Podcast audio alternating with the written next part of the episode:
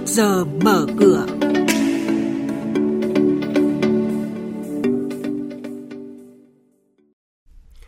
Thưa quý vị và các bạn, chuyên mục Trước giờ mở cửa hôm nay có những thông tin đáng chú ý sau.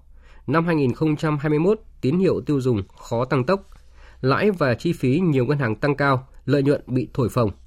Năm hai nghìn không trăm hai mươi lăm, tỷ trọng đóng góp dịch vụ logistics và giê đê pê đạt từ năm đến sáu phần trăm, cùng những nhận định thị trường hàng hóa thế giới. Và ngay sau đây, biên tập viên Hà Nho và Xuân Lan sẽ thông tin chi tiết tới quý vị và các bạn.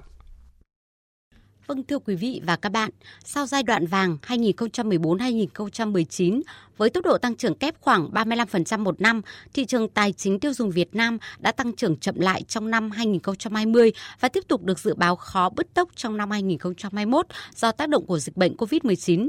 Để tránh nợ xấu tăng, nhiều ngân hàng đã cơ cấu lại tín dụng cho vay tiêu dùng cá nhân, nhưng vì là phân khúc cho vay có biên lợi nhuận cao nên vẫn là mục tiêu hướng đến, chứ khó có thể tăng tốc trong năm hai nghìn không trăm hai mươi mốt này.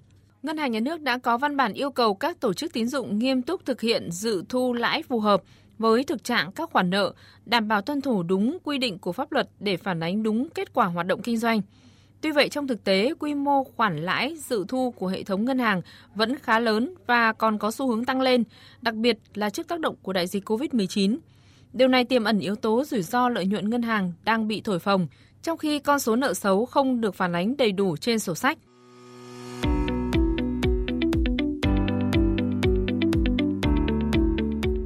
Quý thính giả đang nghe chuyên mục Trước giờ mở cửa phát sóng trên kênh Thời sự vê vê một từ thứ hai đến thứ sáu hàng tuần trong theo dòng Thời sự sáng.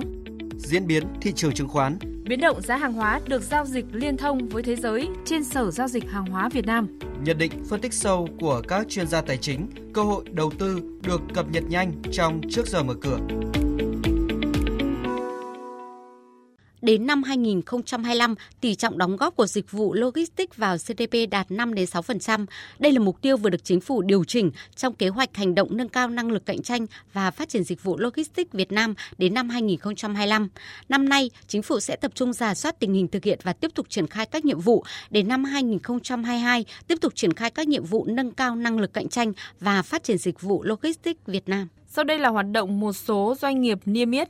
Công ty cổ phần Dược phẩm Phong Phú mã pê pê pê thông báo ngày mười bảy tháng ba tới đây sẽ chốt danh sách cổ đông tạm ứng cổ tức chi trả cổ tức năm hai nghìn không trăm hai mươi và tổ chức đại hội cổ đông thường niên năm hai nghìn không trăm hai mươi mốt.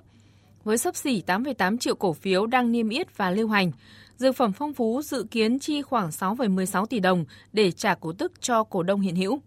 Hiện cổ phiếu pê pê pê nhích nhẹ không phẩy tám phần trăm lên mức mười hai nghìn đồng một cổ phiếu.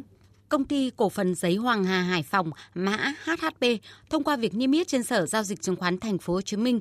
Theo đó, Giấy Hoàng Hà Hải Phòng sẽ chính thức giao dịch mười tám triệu cổ phiếu hát hát pê vào ngày ba tháng ba với giá tham chiếu là mười hai nghìn chín trăm đồng một cổ phiếu. Như vậy, ước tính vốn hóa doanh nghiệp ngày chào sàn là hai trăm ba mươi hai phẩy hai tỷ đồng.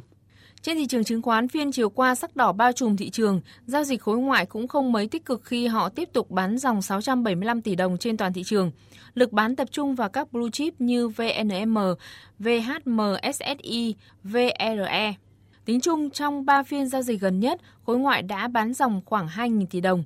Chốt phiên vê en-Index ở mức một nghìn một trăm sáu mươi hai phẩy không một điểm, hát en-Index còn hai trăm ba mươi bảy phẩy bốn mươi hai điểm và Upcom-Index xuống mức bảy mươi sáu phẩy hai mươi hai điểm. Đây cũng là các mức khởi động thị trường trong phiên giao dịch sáng nay. Tiếp sau đây là thông tin thị trường hàng hóa thế giới giao dịch liên thông trên Sở Giao dịch Hàng hóa Việt Nam. Các mặt hàng nông sản tiếp tục đón nhận sắc xanh trong phiên hôm qua. Chỉ số em ích vê Index nông sản tăng không phẩy chín phần trăm lên một nghìn năm trăm chín mươi ba điểm. Cụ thể, giá ngô tăng nhẹ và dao động quanh mức hai trăm mười tám đô la một tấn. Tốc độ gieo trồng ngô tại Brazil tiếp tục ở mức chậm nhất nhiều năm, khiến thị trường tiếp tục lo ngại về nguồn cung ngô từ Nam Mỹ. Tuy vậy, các hãng tư vấn vẫn nâng dự báo sản lượng ngô của Brazil, chủ yếu là do diện tích gieo trồng được mở rộng khi nông dân trông chờ vào giá nông sản cao và thời tiết tương đối thuận lợi với sự phát triển của cây trồng. Tuy nhiên, trong ngắn hạn, yếu tố mùa vụ bị trì hoãn đang có tác động mạnh hơn so với những dự báo trong tương lai, khi mà mùa vụ ngô của Brazil vẫn trong giai đoạn đầu và còn nhiều rủi ro trước mắt. Giá lúa mì cũng tăng nhẹ trong phiên hôm qua với những thông tin về thiệt hại đối với chất lượng cây trồng do điều kiện thời tiết khắc nghiệt trong tuần trước. Về mặt kỹ thuật, giá lúa mì đang tăng theo xu hướng tăng rất rõ ràng.